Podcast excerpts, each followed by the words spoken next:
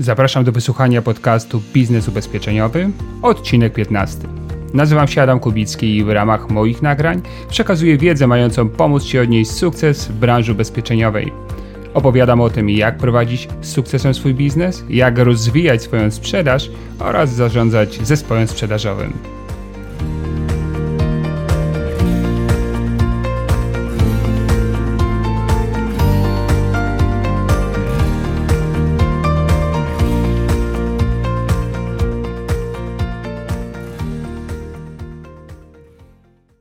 Każdy, kto jest lub był kiedykolwiek menadżerem sprzedaży w branży ubezpieczeniowej, wie, jak bardzo istotnym czynnikiem wpływającym na jego sukces jest rekrutacja nowych agentów. Zwłaszcza dlatego, że każdego miesiąca, każdego roku musimy spełniać coraz wyższe oczekiwania firm. Zwiększają się plany sprzedażowe, czasami zmieniają się zasady premiowania.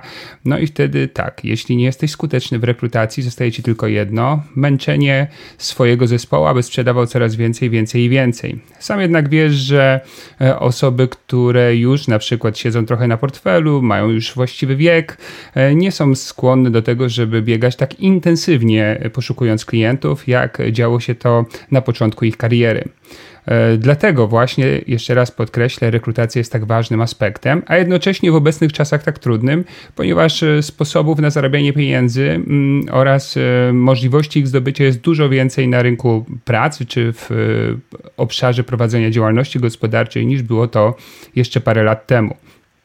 Dlatego właśnie ten odcinek podcastu poświęciłem tematowi rekrutacji i wdrażania nowego agenta. I oczywiście mój gość jest specjalistą w tym zakresie, jest przez wiele lat osobą, która odnosiła, i odnosiła i odnosi bardzo duże sukcesy na polu rekrutacyjnym. Mam wrażenie, że chyba do tej pory nie spotkałem osoby bardziej skutecznej i bardziej nastawionej na poszukiwanie nowego e, kandydata, i właśnie to nastawienie jest e, niesamowitą cechą, która wyróżnia Andrzeja wśród wielu innych menadżerów. Po prostu on e, kocha rekrutować nowych agentów. Uwielbia to robić, ma na to mnóstwo fantastycznych pomysłów i jest dowodem na to, że nie zawsze chodzi tutaj o technikę czy sposoby pracy, ale właśnie o to, co masz w głowie, jak sobie to ustawisz.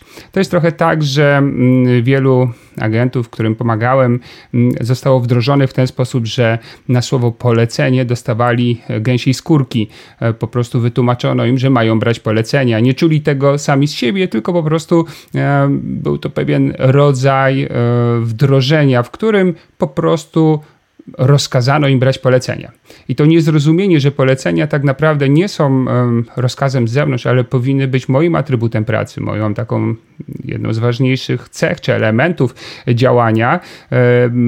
Podobnie wygląda w kontekście rekrutacji. Znam wielu menadżerów, którzy po prostu nie lubią rekrutować. Na słowo rekrutacja dostają gęsiej skórki, mają z tym jakiś trochę mentalny problem, może techniczny.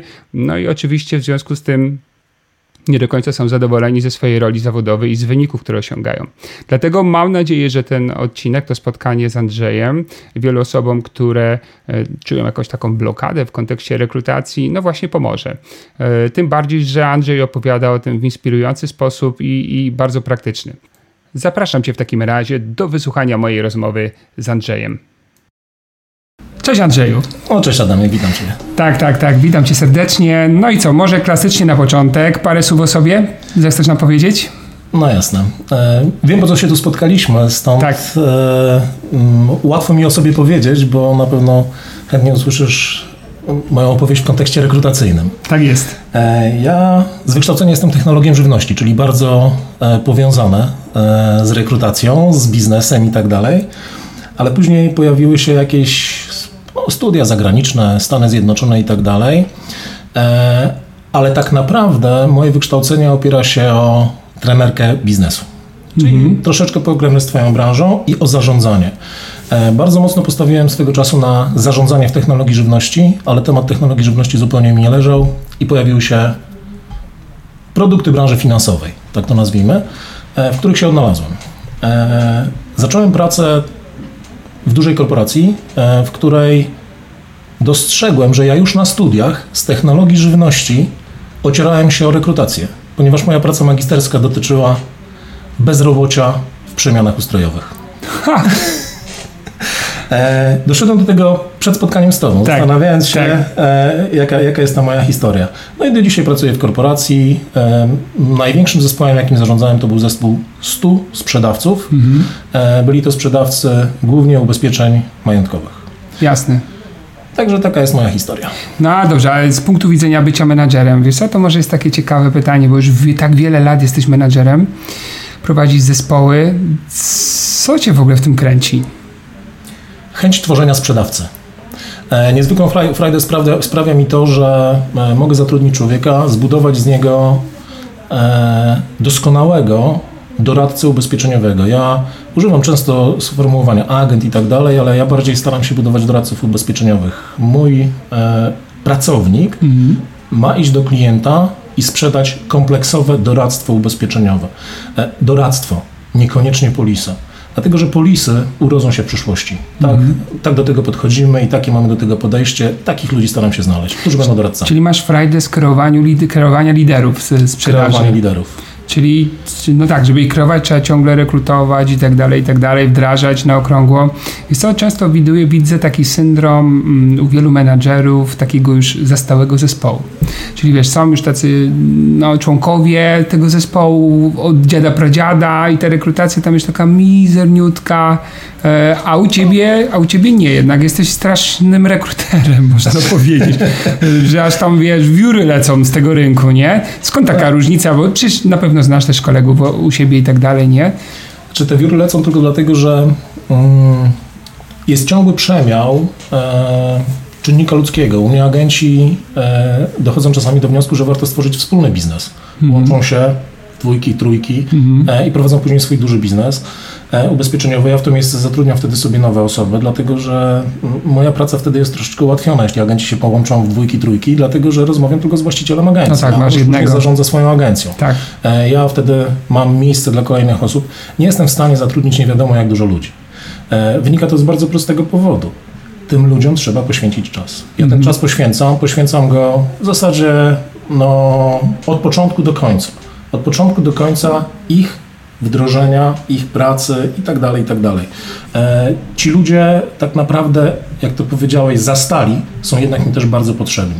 Dlatego, że ja bardzo dużo czerpię od nich pomysłów, które oni wdrażają na swoim rynku, no, na swoim portfelu klientów. Czyli to jak sprzedają, tak, jakie mają Tak. myki różnego rodzaju, tak? Ja, ja to wtedy mam szansę przekazać nowym sprzedawcom, bo nowy sprzedawca nie potrafi zebrać doświadczenia z rynku, bo tych klientów ma bardzo mało. A ten doświadczony sprzedawca przychodzi, dzieli się ze mną tą wiedzą, ja mam szansę przekazać to później nowym i wtedy to moje wdrożenie jest bardziej skuteczne. Liczyłeś kiedyś, ile osób zrekrutowałeś przez tę całą Tak, wiesz, co, karierę? liczy, liczyłem, liczyłem, nawet e, próbowałem e, przygotować się do tej rozmowy i powiem Tak. Ci, że powstałby fajny 20-30 osobowy zespół Mhm. tylko i wyłącznie z ludzi, których ja zatrudniłem, ale uwaga, są to ludzie, którzy dziś zarabiają wypłaty pięciocyfrowe. Mhm. Regularnie co miesiąc. E, Policzyłem tych ludzi, oczywiście tych ludzi jest dużo więcej, nie pomijam tych, którzy e, gdzieś tam dopiero raczkują, tak, albo stworzyli te mniejsze portfolio. Ja policzyłem tylko tych największych, których pamiętam. Okej, a powiedz mi w, e, z punktu widzenia menadżera, co powinien mieć menadżer w sobie, żeby być skutecznym rekruterem, skutecznie pozyskiwać kandydatów? Mówimy oczywiście o naszej branży ubezpieczeniowej.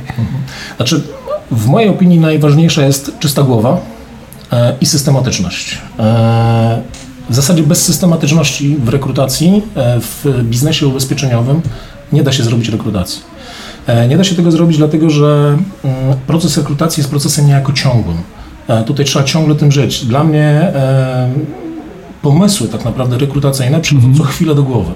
Co chwilę mam e, jakiś pomysł e, i e, tutaj te pomysły staram się wdrażać, rozwijać. Czasem coś wyjdzie, czasem coś nie wyjdzie, a czasami do tego samego pomysłu trzeba podejść z inną intencją. E, taki przykład tu Ci podam. E, na przykład wielu ludzi szuka pracowników w urzędach pracy. Ja też czasami idę do urzędu pracy, ale ja tam nie szukam ludzi. Ja tam szukam informacji na temat tego, gdzie zamkną się zakłady pracy w Toruniu. Bo takie informacje trzeba e, przekazać czasami do urzędu pracy. I ja idę do tych ludzi, zanim oni zgłoszą się do urzędu pracy. Rozmawiam z szefem, mówię: Słuchaj, zwolnijmy tych ludzi fajnie, bo ty musisz ich zwolnić, ale ja mogę ich przytulić do siebie, nauczyć ich nowego zawodu. E, Robimy często spotkanie grupowe, pokazuję jak to wygląda, e, ta praca u mnie i udaje się pozyskać na Czysta głowa? E, Czysta, czysta głowa polega na tym, że e, trzeba ciągle myśleć o tej rekrutacji, nie zaprzątać sobie głową sprawami, które są dookoła. Mhm. Ta czysta głowa polega na tym, że jak to bywa często w firmach, mamy cały natłok różnych informacji, ale trzeba znaleźć czas na rekrutację. Ja zawsze powtarzam moim kolegom, zrób codziennie coś dla rekrutacji. Codziennie. Nie rób wielkich rzeczy, ale zrób codziennie. I zadasz mi pewnie pytanie, to co dzisiaj zrobiłeś? Powiem wprost, nic jeszcze nie zrobiłem. ale spotkałem się dzisiaj z Tobą no tak. E, i po tej, po, tej, po tej rozmowie na pewno coś mnie zainspiruje do tego, żeby e, wrócić do pewnych tematów. Jestem przekonany, że w tej rozmowie coś wyniknie e, i na pewno pójdę gdzieś dalej z tym tematem. Mhm. A ile mniej więcej czasu poświęcasz na rekrutację? Właśnie tak godzinowo, w tygodniu, czy jakkolwiek to byśmy mierzyli? Nie, słuchaj, nie jestem w stanie tego zmierzyć, mhm. dlatego że to, to czasami, jak, jeśli mielibyśmy ten czas mierzyć, tak. czasami jest to 2-3 godziny, a czasami jest to tylko 5 minut. 2-3 mhm. godziny dlaczego? Dlatego, że pach, wpadł mi pomysł do głowy, potrzebuję do tego konkretnych ludzi.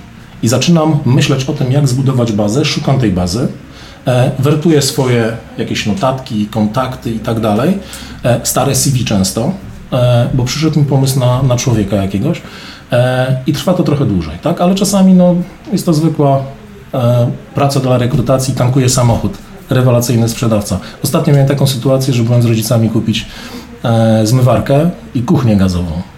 sprzedawca był rewelacyjny urzekł mnie sprzedażą ubezpieczenia -hmm. do tych produktów.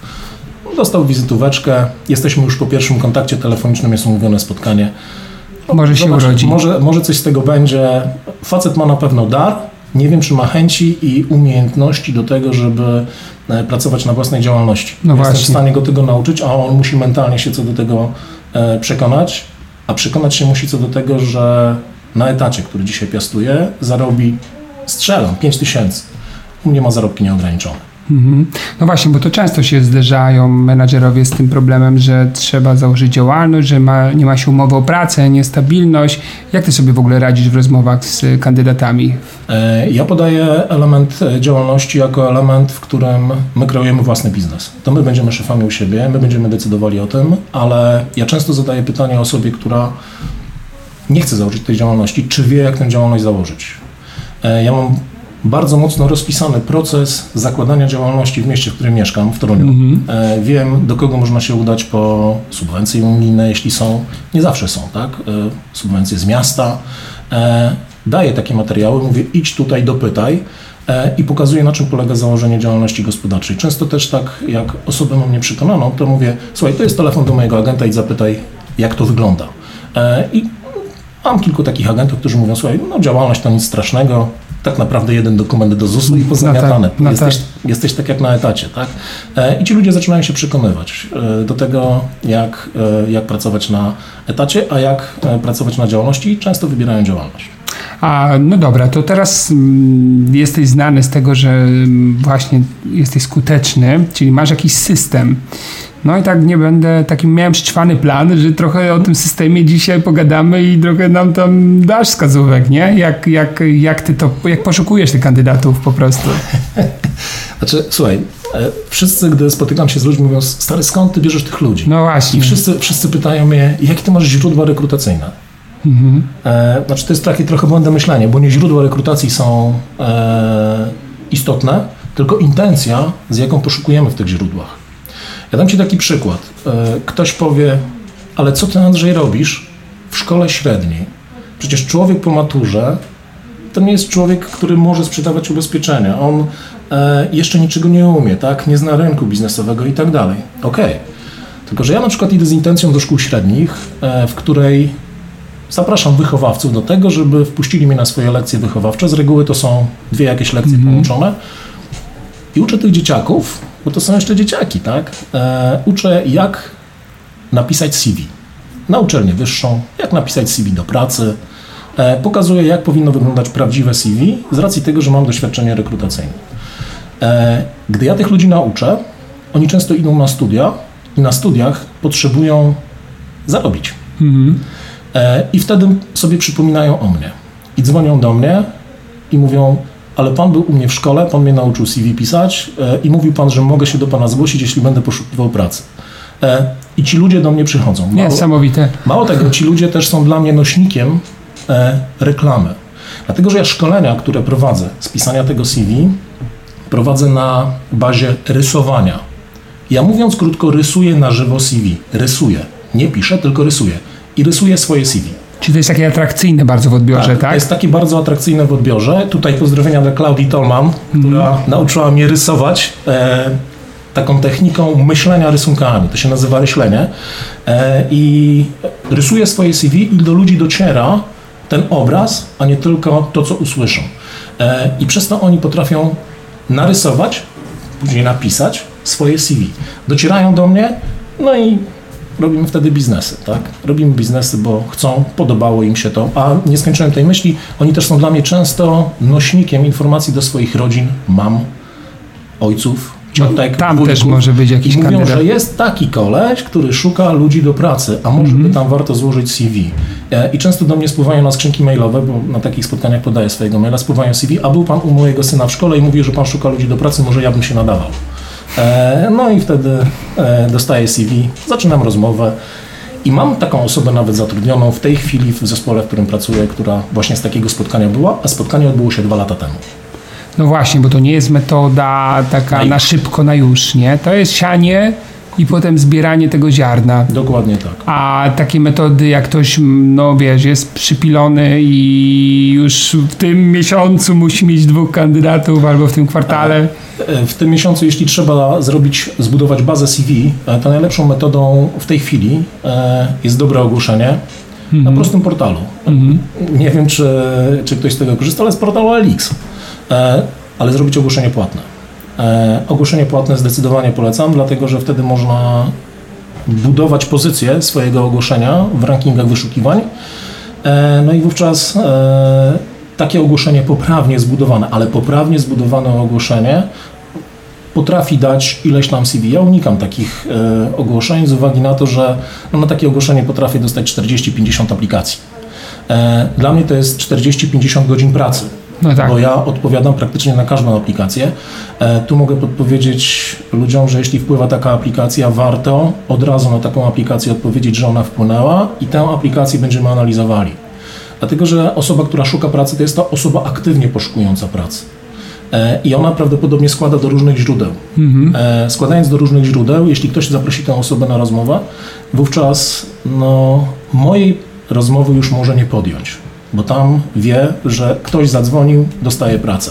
Tutaj nie wiadomo, czy zadzwonią. Odpowiadając na takie ogłoszenie od razu w aplikacji, E, w aplikacji OLX mówimy, że przyjęliśmy Twoją aplikację, czekaj na zgłoszenie, e, na umówienie na rozmowę rekrutacyjną i wtedy jest większa szansa na to, że e, taka osoba będzie chętnie z nami rozmawiała jednocześnie zobaczy nasz profesjonalizm. Czyli OLX, OLX i ogłoszenie, którego ja tak zniechęcam menedżerów, żeby dawali ogłoszenia, bo w mojej ocenie to słabo działa, a ty mówisz o tym, że spływa na przykład 50. Ale czyli jestem ciekaw tego poprawnego, tej poprawności właśnie, czyli... To jest poprawność ogłoszenia. A coś na ten ja temat? Ja mogę powiedzieć, że no. ostatnio mm, mniejsza jest treść, którą tak. E, ująłem tak. dalej, tak? Ale ogłoszenie zacząłem od tego. 20 lat temu ktoś otworzył działalność Dziś patrzysz na niego i mówisz, gdybym ja 20 lat temu zaczynał, to byłbym w innym miejscu. Mhm. Ale przecież za 20 lat ktoś tak powie o tobie. Taki jesteś sprytny. Nie no, skąd takie pomysły ci do głowy w ogóle przychodzą? Eee, bardzo ciekawe jak na ogłoszenie faktycznie. Czyli budzą, budzące refleksje. Pobudzi tam człowieka, który ma coś dokładnie, w sercu, tą nutę tak. taką przedsiębiorcy. Ja w tej chwili trenuję też ogłoszenie, e, mhm. ponieważ ja szukam kandydatów pasywnych. Pasywnie poszukujących pracy, czyli ludzi, którzy nie chcą zmienić pracy. Oni są zadowoleni z tego, co mają. Mhm. Dlatego, że mnie życie nauczyło, że pozyskując taką osobę do swojego zespołu, ja mam większą szansę na powodzenie. E, ja prowadzę w tej chwili bardzo mało rozmów rekrutacyjnych, ale skuteczność tych rozmów rekrutacyjnych jest na poziomie 50%. E, czyli mało rozmów, duża skuteczność. Dlatego, że ja zabiegam o właściwego kandydata na rozmowę rekrutacyjną już. Ja mam ten komfort. E, wielu menadżerów tego komfortu nie ma i potrzebuje szukać. Tak. Tu trzeba szukać w masie wtedy. Mhm. Trzeba szukać w masie. I ja trenuję takie ogłoszenie. Nie chcę na razie o nim mówić, bo ono w sieci już wisi, ale nie, nie znam, e, jakie będą rezultaty mm -hmm. tego. -hmm. Jest kilka ogłoszeń, odpowiedzi na to ogłoszenie, a ogłoszenie ma zmusić do zmiany ciepłej posadki na lepszą. E, I tam odwołuje się do takich elementów, które powodują, że ci kandydaci, to jest policzone przez amerykańskich naukowców, e, gdzie e, są elementy, które, do których się odwołuje, że ci ludzie chcą zmienić pracę. Jednym z takich elementów jest chociażby temat związany z wynagrodzeniem i temat związany z harmonią życia zawodowego i prywatnego.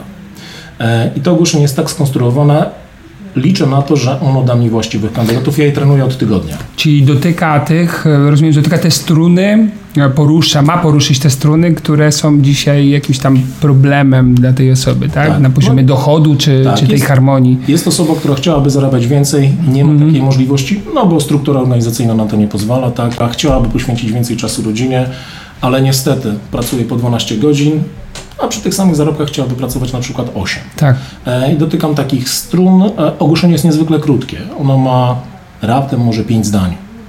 E, ale odwołuje się również do kolorów. Nie wiem, czy wiesz, że kolor ma wpływ na to, jaka będzie odpowiadalność na ogłoszenie. No, tak dokładnie to nie wiem. Tak, tak. E, tak. tak. Jest, jest. Nawet kolor ma wpływ na to, czy będziesz miał większy odsetek kobiet, czy mężczyzn w odpowiedzi na dane ogłoszenie. Niesamowite. A gdzie można taką wiedzę nabyć o tych kolorach?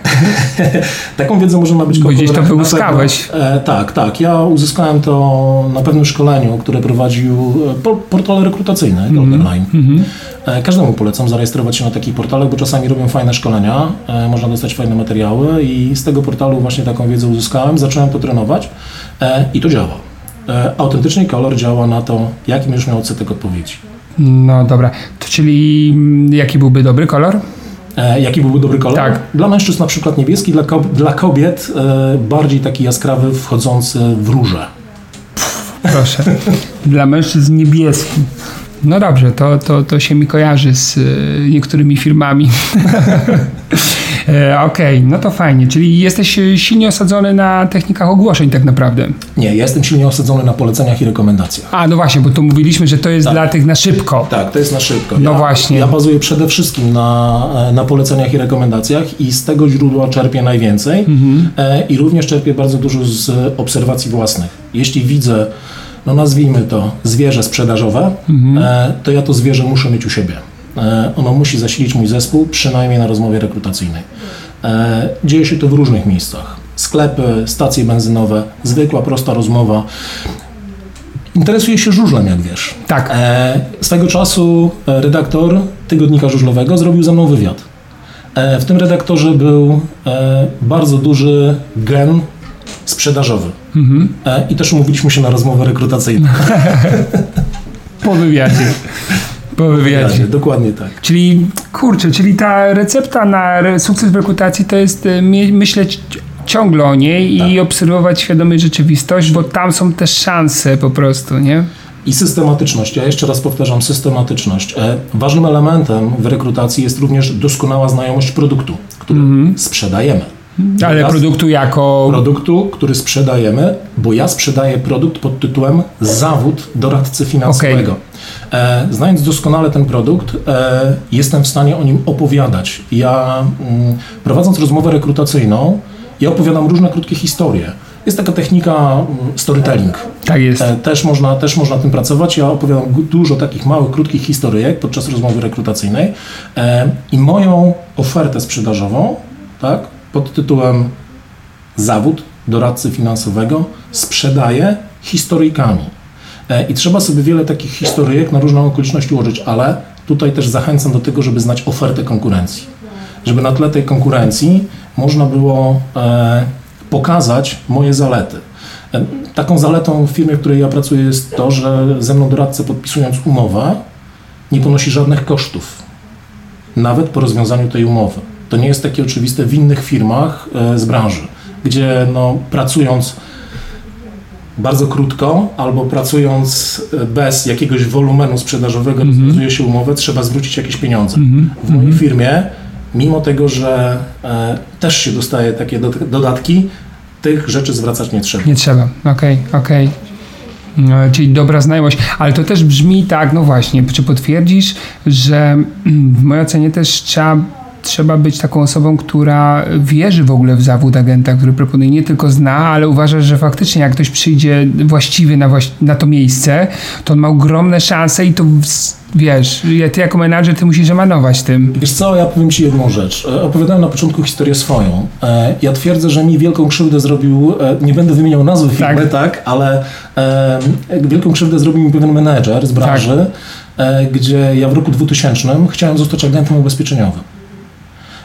I facet spojrzał na moje CV i mówi, wie pan co, ale z pana doświadczeniem, z pana wykształceniem, pan to może być tylko dyrektorem albo prezesem. Ja wtedy e, chciałem uciec, bo już mnie znudziła pewna firma, ze stanowiska dyrektora. Mhm. Dyrektora sprzedaży i marketingu. E, I mówię, no facet pewnie ma rację, no jest tu menadżerem, zna się. E, I ja dzisiaj moim sprzedawcom opowiadam, e, że gdybym w 2000 roku został tym agentem ubezpieczeniowym, jak to się wtedy nazywało, e, to dzisiaj byłbym największym agentem na rynku w Toruniu. E, dlatego ja w zawód agenta autentycznie wierzę. E, ja zawsze powtarzam, że jeśli ze mną moja korporacja się pożegna, to ja na pewno zostanę w branży i zostanę przy sprzedaży ubezpieczeń. Mhm. Dlatego ja w to wierzę, aczkolwiek mniejszą frajdę sprawia mi na razie tak. e, tworzenie sprzedawców, tym bardziej, że po, po pracy też mam co robić.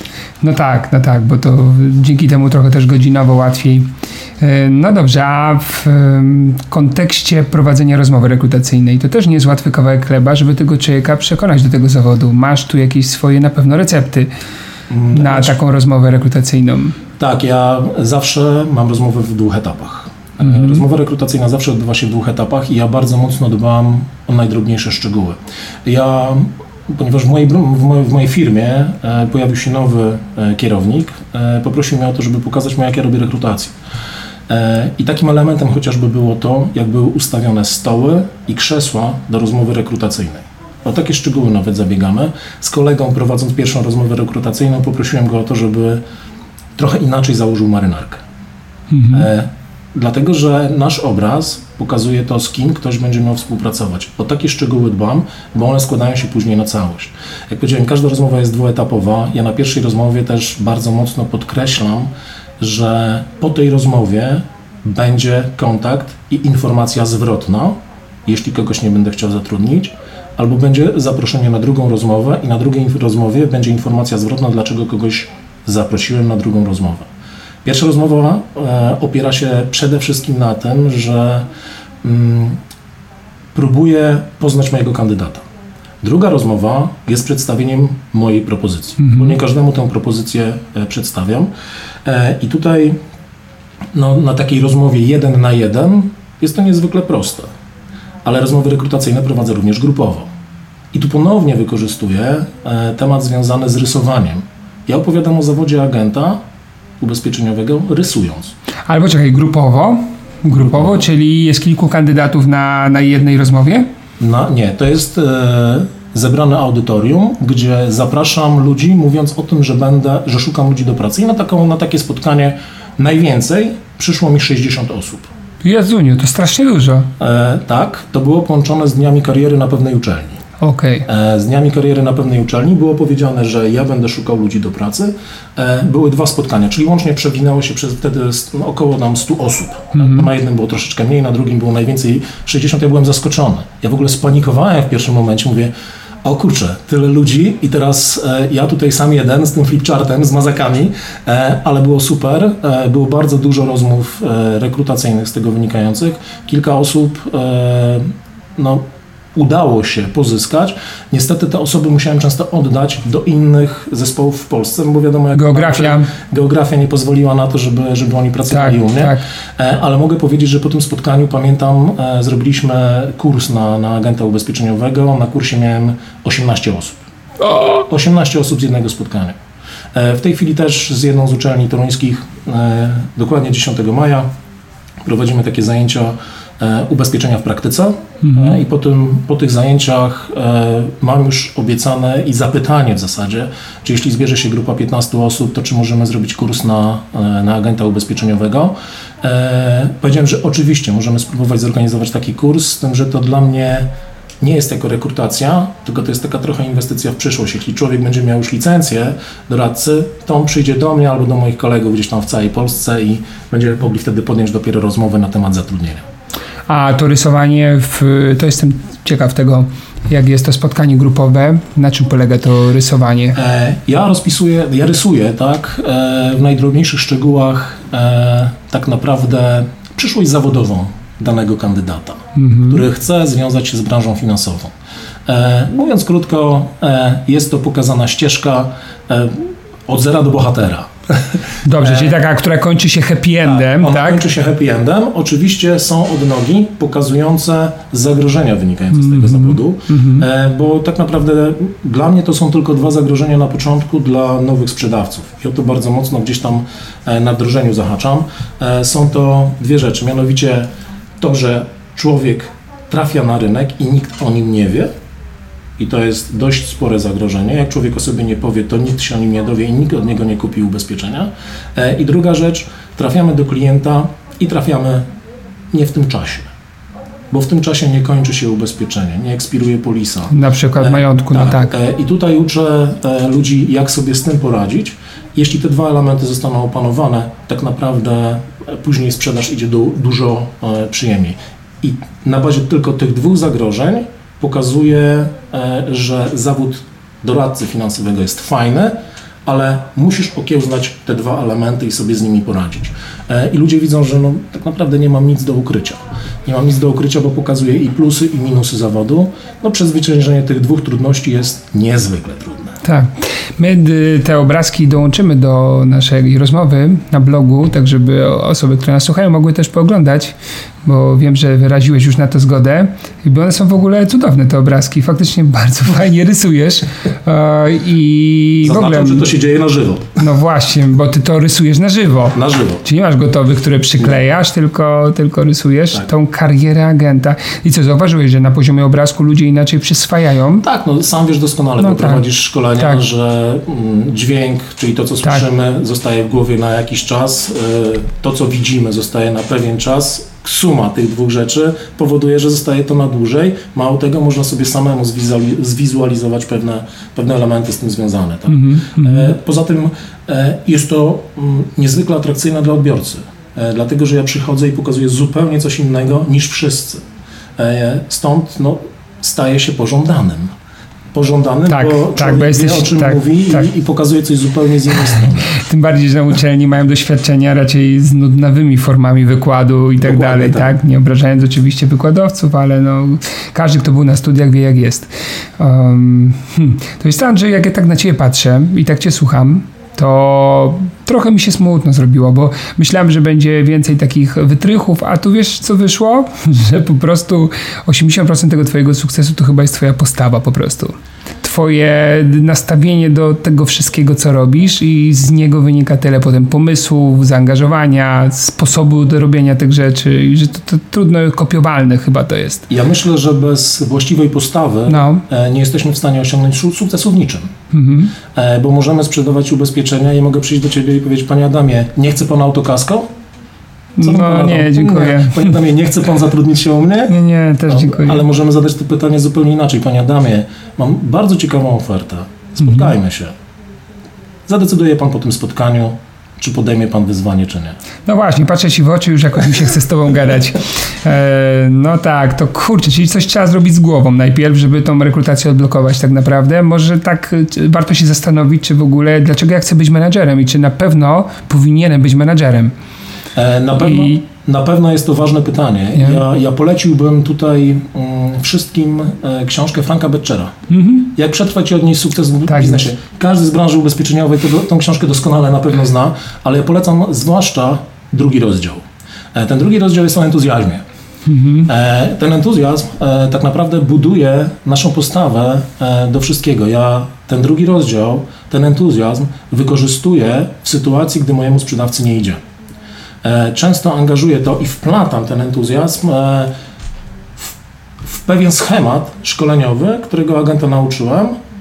On na pewno się do niego nie zastosuje, bo 99% agentów się nie stosuje do tego schematu, tak. dopóki za przeproszeniem nie dostanie po tyłku. Mhm. Jak dostanie po tyłku, dopiero zaczyna rozumieć ten schemat, ale wtedy muszę wpleść to, w to entuzjazm, żeby podnieść człowieka z kolan i żeby chciał zacząć to stosować. I wszystkim menadżerom również ten rozdział polecam, bo on zbuduje właściwą postawę. Fajnie, to też link do książki wrzucimy. Mm, a jakieś sukcesy rekrutacyjne, takie, które pamiętasz? Takie, wiesz, historie, kurczę, myślałem, że z tego to nic nie będzie. Wiesz, wiesz przychodzi mi do głowy taka no. historia. Pamiętam e, mój dyrektor wysłał do mnie swojego kolegę, który pracował w banku. Był dyrektorem placówki bankowej w Toruniu. Tak. E, wysłał do mnie tego człowieka i mówi, słuchaj, on chce aplikować do naszej firmy na dyrektora jakiejś tam jednostki. Porozmawiaj z nim i powiedz mu, co ta jednostka robi, bo ja kompletnie nie wiem. Tak? Mhm. On mi wymyślił tu jakieś stanowisko w naszej firmie. Mówię, no dobra, przyszli człowieka, tak? Wiem o co tam chodzi mniej więcej. No i zacząłem sobie z człowiekiem rozmawiać. Rozmawiamy, rozmawiamy, rozmawiamy. I on stwierdził, wiesz co? A czy ja mógłbym zostać twoim agentem? I z dyrektora został moim doradcą finansowym. Mhm. Pracuje ze mną do dzisiaj. Niesamowite. Pracuje ze mną do dzisiaj. E, no, podaję to jako przykład, bo e, to jest tylko i wyłącznie kwestia pokazania człowiekowi, co można zyskać, a co można stracić. Zyskać na własnej działalności, stracić na etacie. Ja pracuję na etacie, bo również udzielam się poza firmą, tak? Więc mi bardzo pasuje. Jesteś nakarmiony tak, w różnych rygor, formułach. Rygor czasowy mi pasuje bardzo, tak, mojej pracy, e, ale też potrafię, potrafię działać poza firmą, tak? W wielu projektach się angażuję, wiele projektów się angażuję. E, inny taki przykład mi przychodzi do głowy, e, w którym potrzebowałem człowieka do, do, do ubezpieczeń rolnych. Mhm. Dlatego, że ja pracuję w branży ubezpieczeń majątkowych i tam się sprzedaje ubezpieczenia rolne. Znalazłem człowieka do rolnych, który nie sprzedaje rolnych. Sprzedaje ubezpieczenia sportowe, bo się okazało, że jest sportowcem, zna sportowców. E, I mimo tego, że pochodzi ze wsi, ma gospodarstwo rolne, jest sportowcem, bardziej odpowiada mu branża sportowa i tutaj no, zrobiliśmy z człowieka tak naprawdę no, speca od ubezpieczeń sportowych. W życiu byśmy się tego nie spodziewali.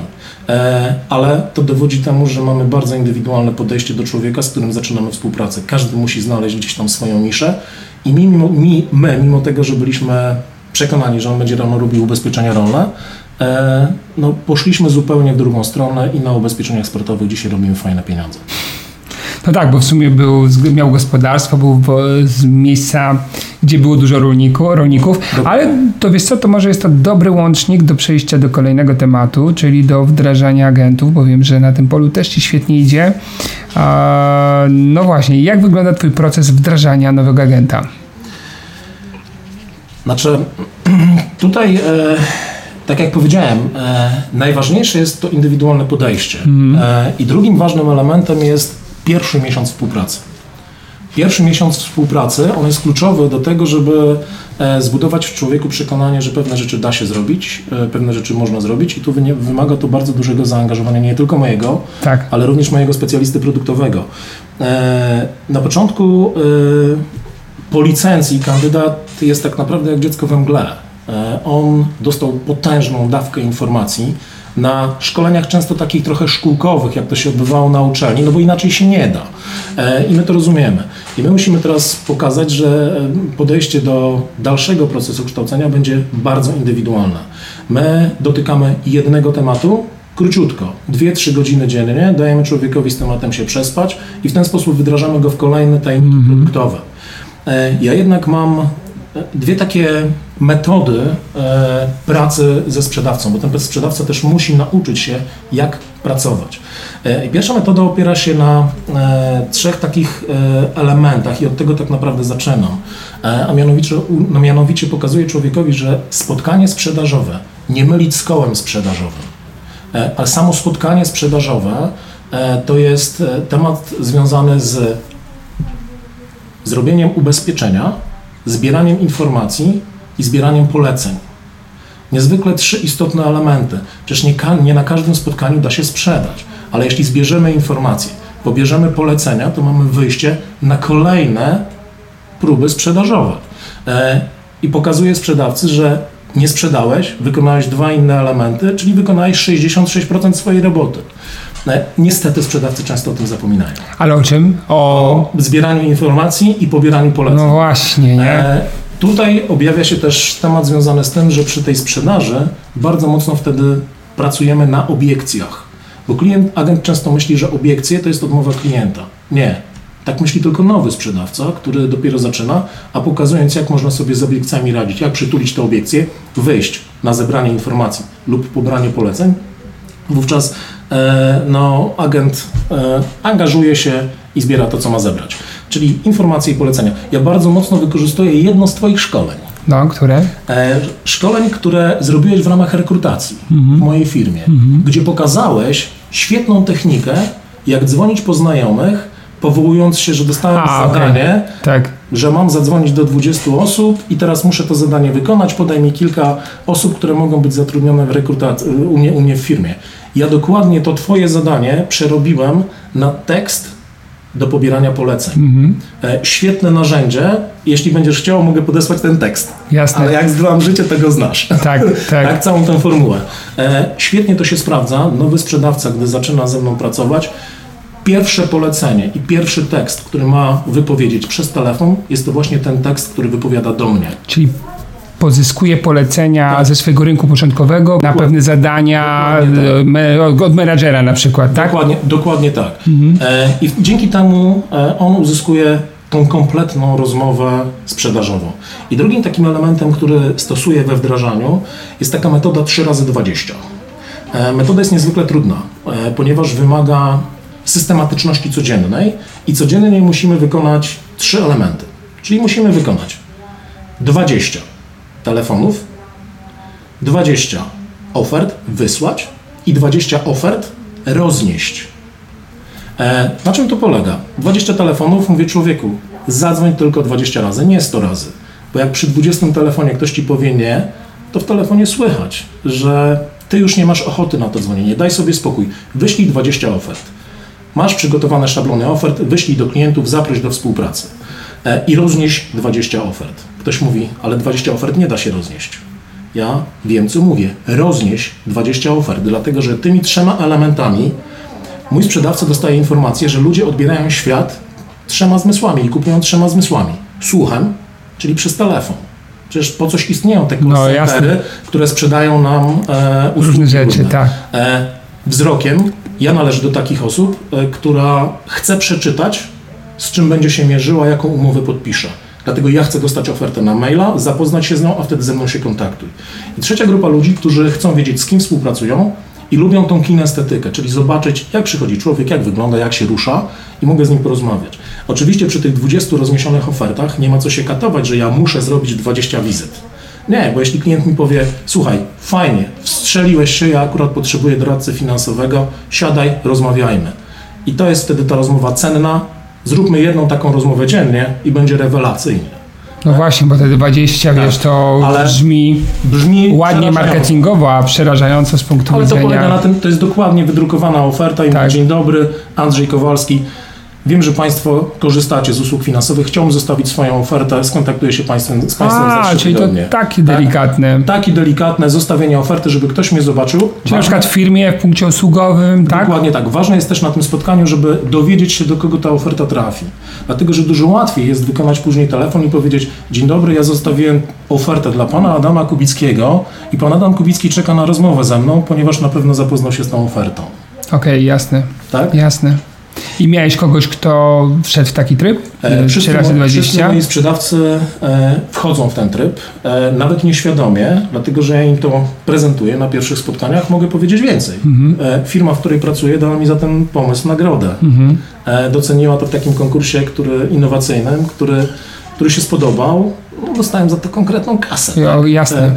E, e, I fajnie, fajnie to działa. E, Wiem, że moi koledzy, którzy rekrutują, którzy wdrażają, też często korzystają z tej, z tej metody.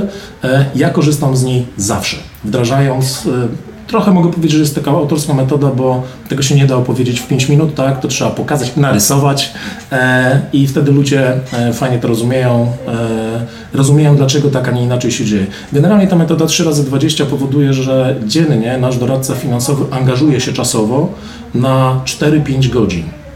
4-5 godzin pracy. Tak, 20 telefonów, 20 Tak. Ofert. ofert i a to, jeszcze wiesz co, te, to drugie, to drugie z tej 3 razy 20, 20 ofert, bo tak, 20 telefonów kumam, 20 wizyt kumam, a te 20 ofert wysłanych, to z czego to się bierze? E, Ono wynika z tego, że możemy wykonywać telefony na zimno. Tak. Tak, ale możemy też wykonywać telefony trochę cieplejsze. Aha. Wysłanie oferty skutkuje tym, że nasz telefon będzie wyglądał w ten sposób. Dzień dobry, dwa tygodnie temu wysłałem do Państwa ofertę. A, czyli to jest o pokłosie wcześniejszych aktywności. Tak, dokładnie Dobra. tak. No Dokład- tak, jak robię coś tam 20 razy zimne, niezimne, to mi się to zaczyna zazębiać. Czy Dokładnie może w tak. pierwszym dniu niekoniecznie jest ta pełna 3, 3 razy 20 metoda do wykorzystania. Dokładnie tak. No tak, to wiesz co, jeżeli by to ktoś robił, to już po miesiącu ma tyle rozruszanego rynku, że właściwie... Jestem w stanie udowodnić każdemu mojemu sprzedawcy, e, że lista 100, jak się często mówi, 100 potencjalnych klientów, to jest lista do pracy na tydzień. E, dlatego ja unikam sformułowania lista 100. Ja bardziej używam baza potencjalnych klientów. My bardzo mocno pracujemy na tym, jak mm, stworzyć bazę i jak nią zarządzać. E, dlatego, że zbieranie informacji i polecenia, o których mówiłem mm, wcześniej, e, też trzeba umieć odnotować i później tym tematem zarządzać. No. To się tworzy gdzieś tam w bazie e, potencjalnych klientów, które no, doradca musi, musi mieć. No i generalnie złożenie tej bazy razem z 3 razy 20 daje nam tak, że no 100 kontaktów potrzebujemy na tydzień. Jak się to rozrusza, to później sprzedawca może pracować trochę inaczej.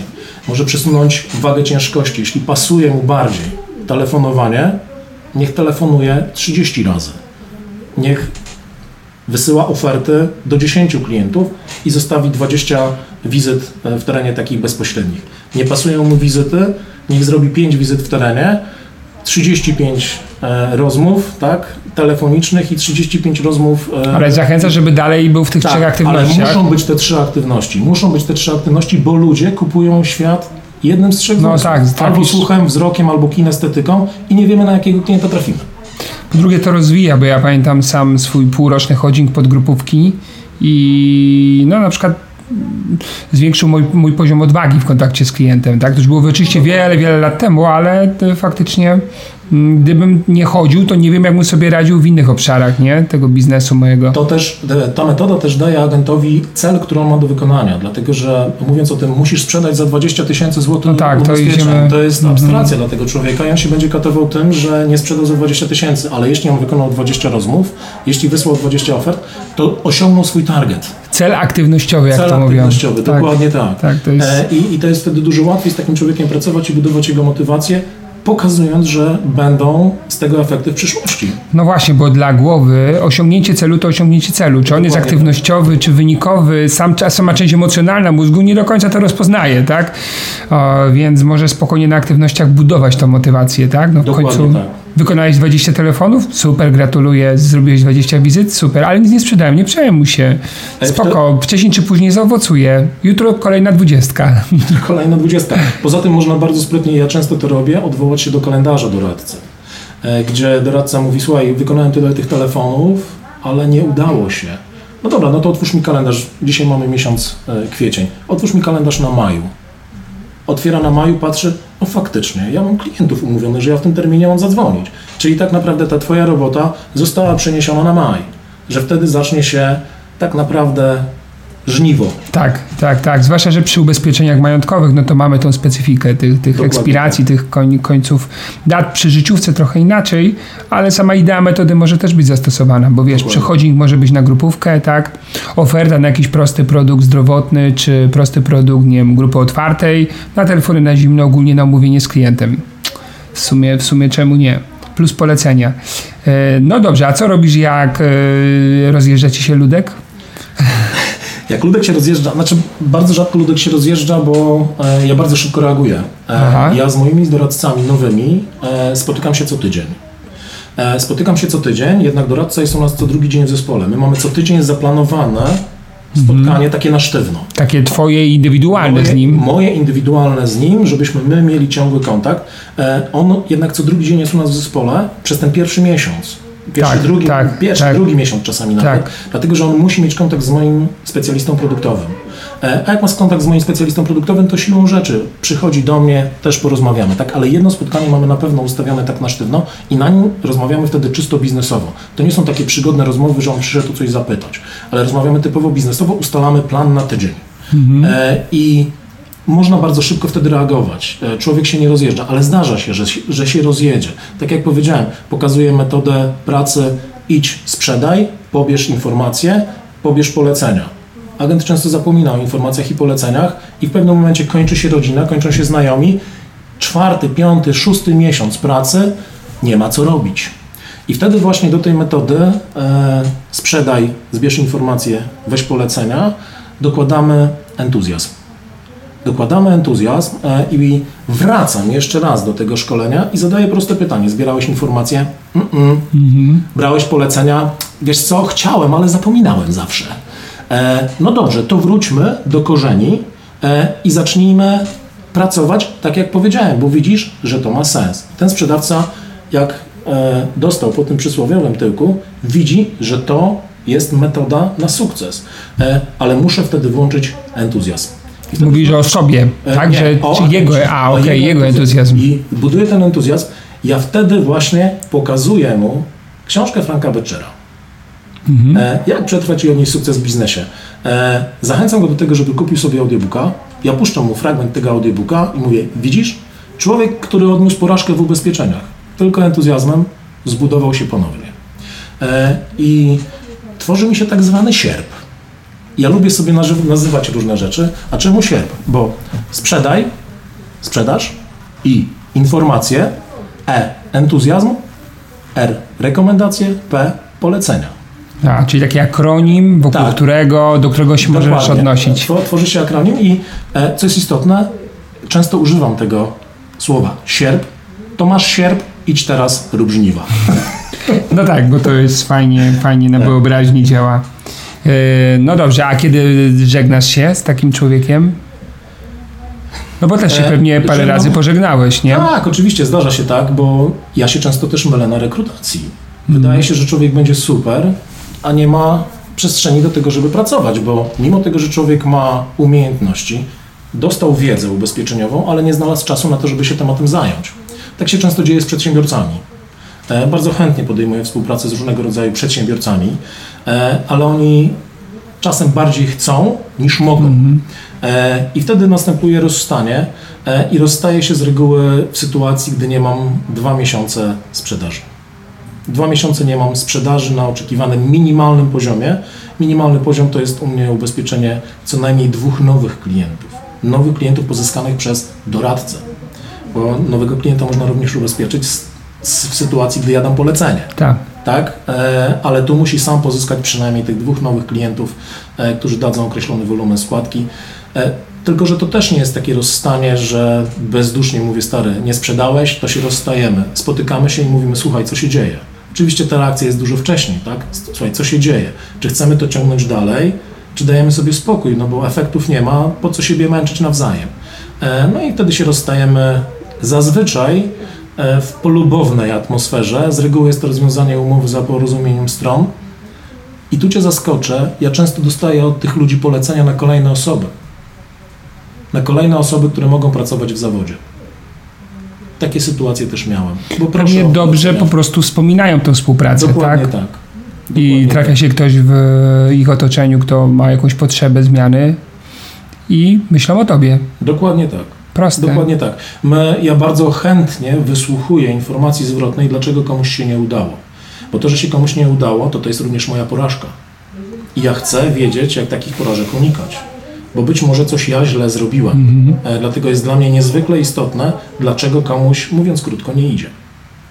A właśnie, tak ominąłem jeden temat, który chciałem poruszyć, em, dotyczący selekcji tych ludzi na spotkaniach rekrutacyjnych, bo u ciebie dwa etapy oznaczają, że masz dwie rozmowy rekrutacyjne. Pierwsza poznajesz człowieka, druga Przedstawia mm, przedstawia swoją propozycję i potem jest decyzja wspólna, idziemy czy nie idziemy. Czasami do drugiej nie dochodzi, jak rozumiem, bo po pierwszej e, stwierdzasz, pierwszej że... że. Ale zawsze mówi, kontraktujesz e, informację zwrotną, że będzie Tak. telefon, w którym wytłumaczysz, że tak albo że nie. nie. No właśnie, no to a tak czy nie, od czego zależy?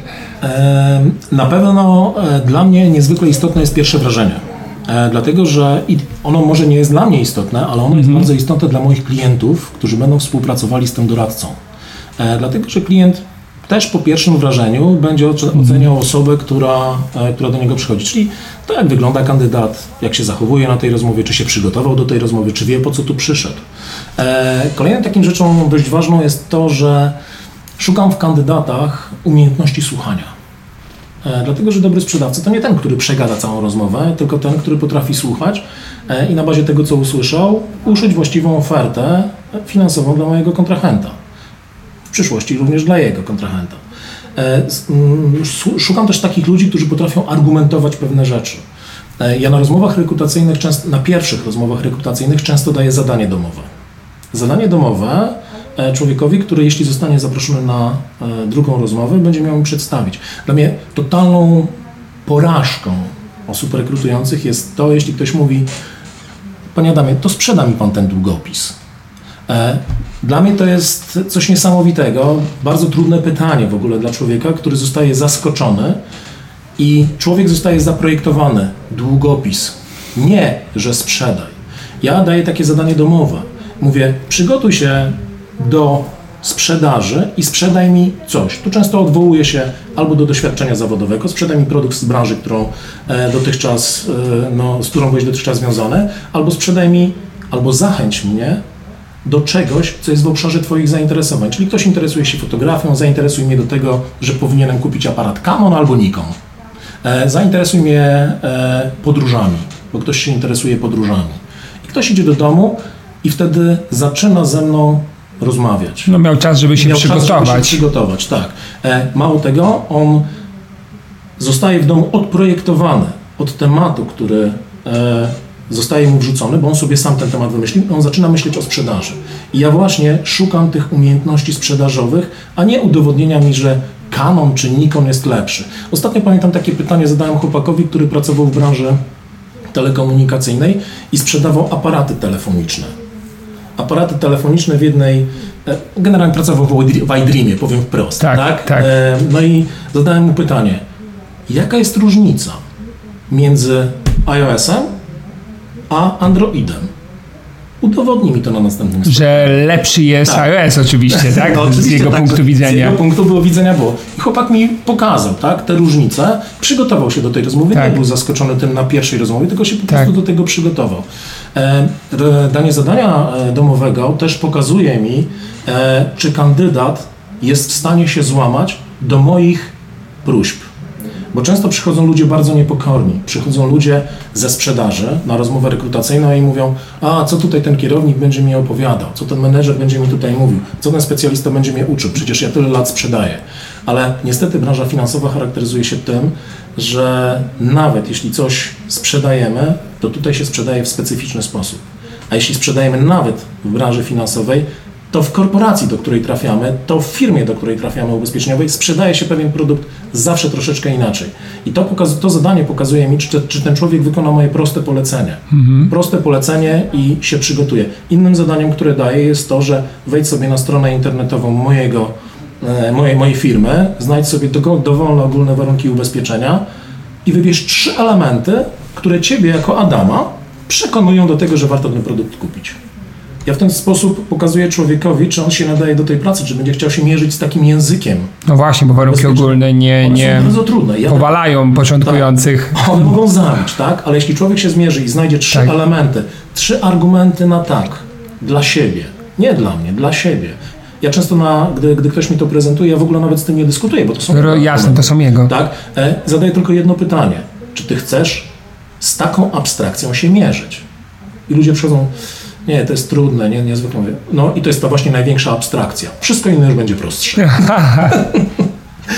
E, rzeczy, których szukam jeszcze ludzi, to jest e, to, że mm, generalnie człowiek musi być zaangażowany. Szukam zaangażowania na tej rozmowie. Jeśli ktoś opowiada mi o czymś z pasją, proste pytanie pada, tak? No proszę opowiedzieć o swoich doświadczeniach zawodowych, prawda?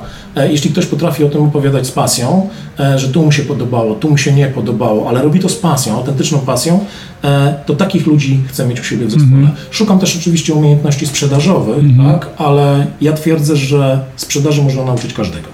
Sprzedaży można nauczyć każdego lepiej lub gorzej, ale no, tych umiejętności staram się szukać z uwagi na to, że ja mam po prostu wtedy łatwiej. Jasne, jasne.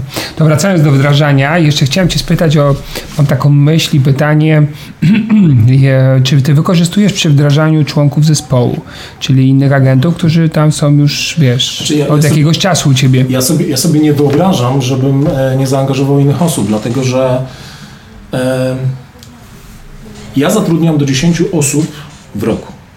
E, czemu nie 20, ktoś powie, skoro takie masz sukcesy? Tak, tylko że ja zatrudniając 10 osób, e, więcej niż 10 osób, ja nie będę w stanie poświęcić właściwej mhm. ilości czasu. Ja przy 10 osobach e, już mam problem, żeby te osoby, mówiąc krótko, samemu czasowo ogarnąć, więc muszę zaangażować mojego specjalistę produktowego, doskonałą dziewczynę mam, która doskonale zna produkty, też kiedyś była, hmm, pracowała w doradztwie finansowym, doskonale zna systemy, na których pracujemy trochę mam żal do niej czasami, dlatego że po kilku latach moi doradcy, ci starzy, unikają mnie, a idą do Beaty, bo ona jest większym partnerem do rozmów, a ja tylko wymagam, tak?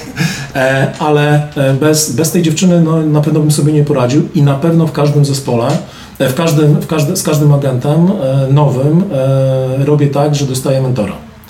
Mam kilku takich świetnych agentów, którzy bardzo chętnie zabiorą na spotkanie doradcę nowego, pokażę mu jak to wygląda e, i to jest chyba najcenniejsze, dlatego że lepiej, najlepiej wyjaśnią sobie doradcy między sobą pewne zawiłości, zobaczą, bo jednak w obecności szefa, w mhm. obecności specjalisty jest pewnego rodzaju spięcie, jest pewnego rodzaju sztuczność, a tutaj pracujemy na tej samej płaszczyźnie.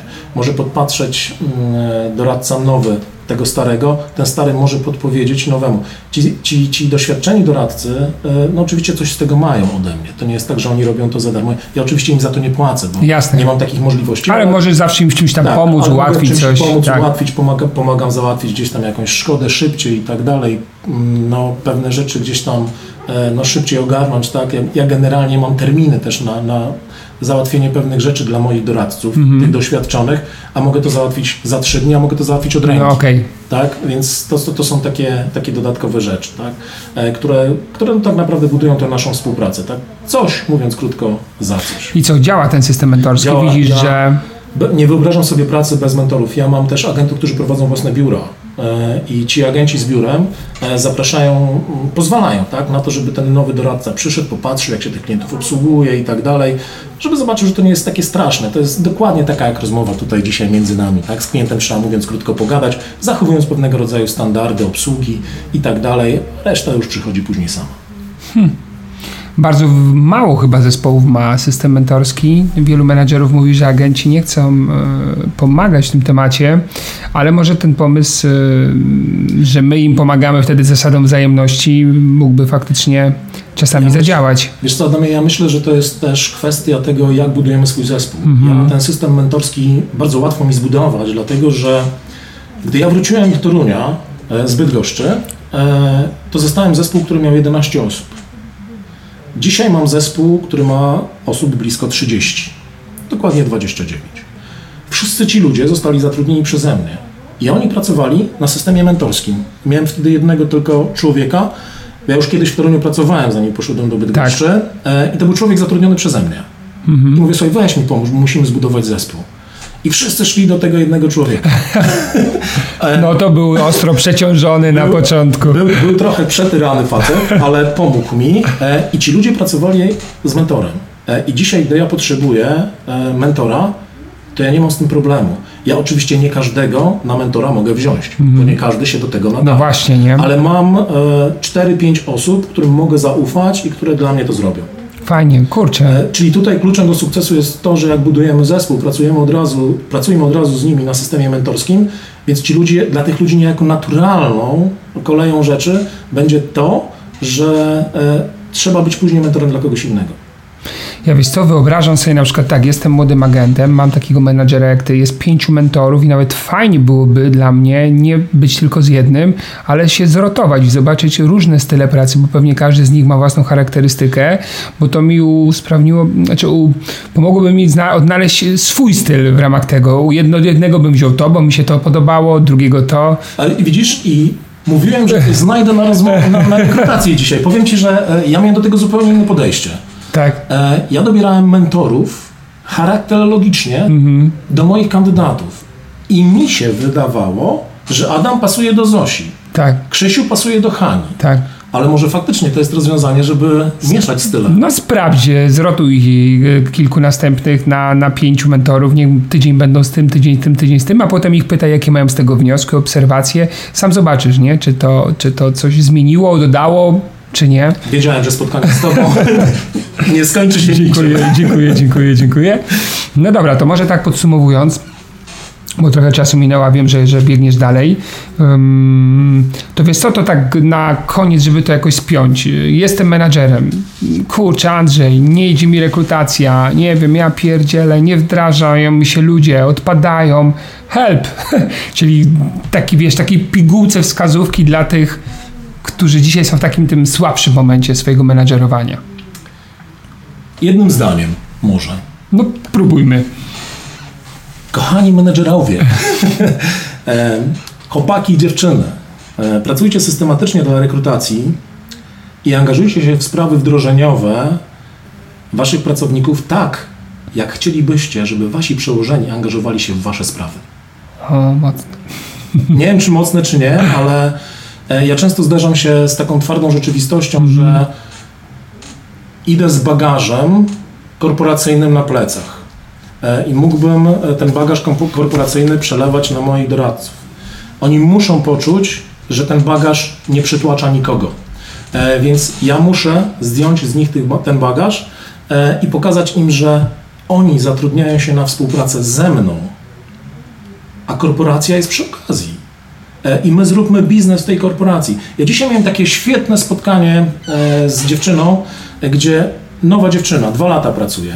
Porozmawialiśmy sobie, po tym spotkaniu ona do mnie dzwoni, mówi, słuchaj, a pamiętasz taką sytuację, gdzie klientka bardzo mocno, no, mówiąc nieładnie, potraktowała nas szorstko.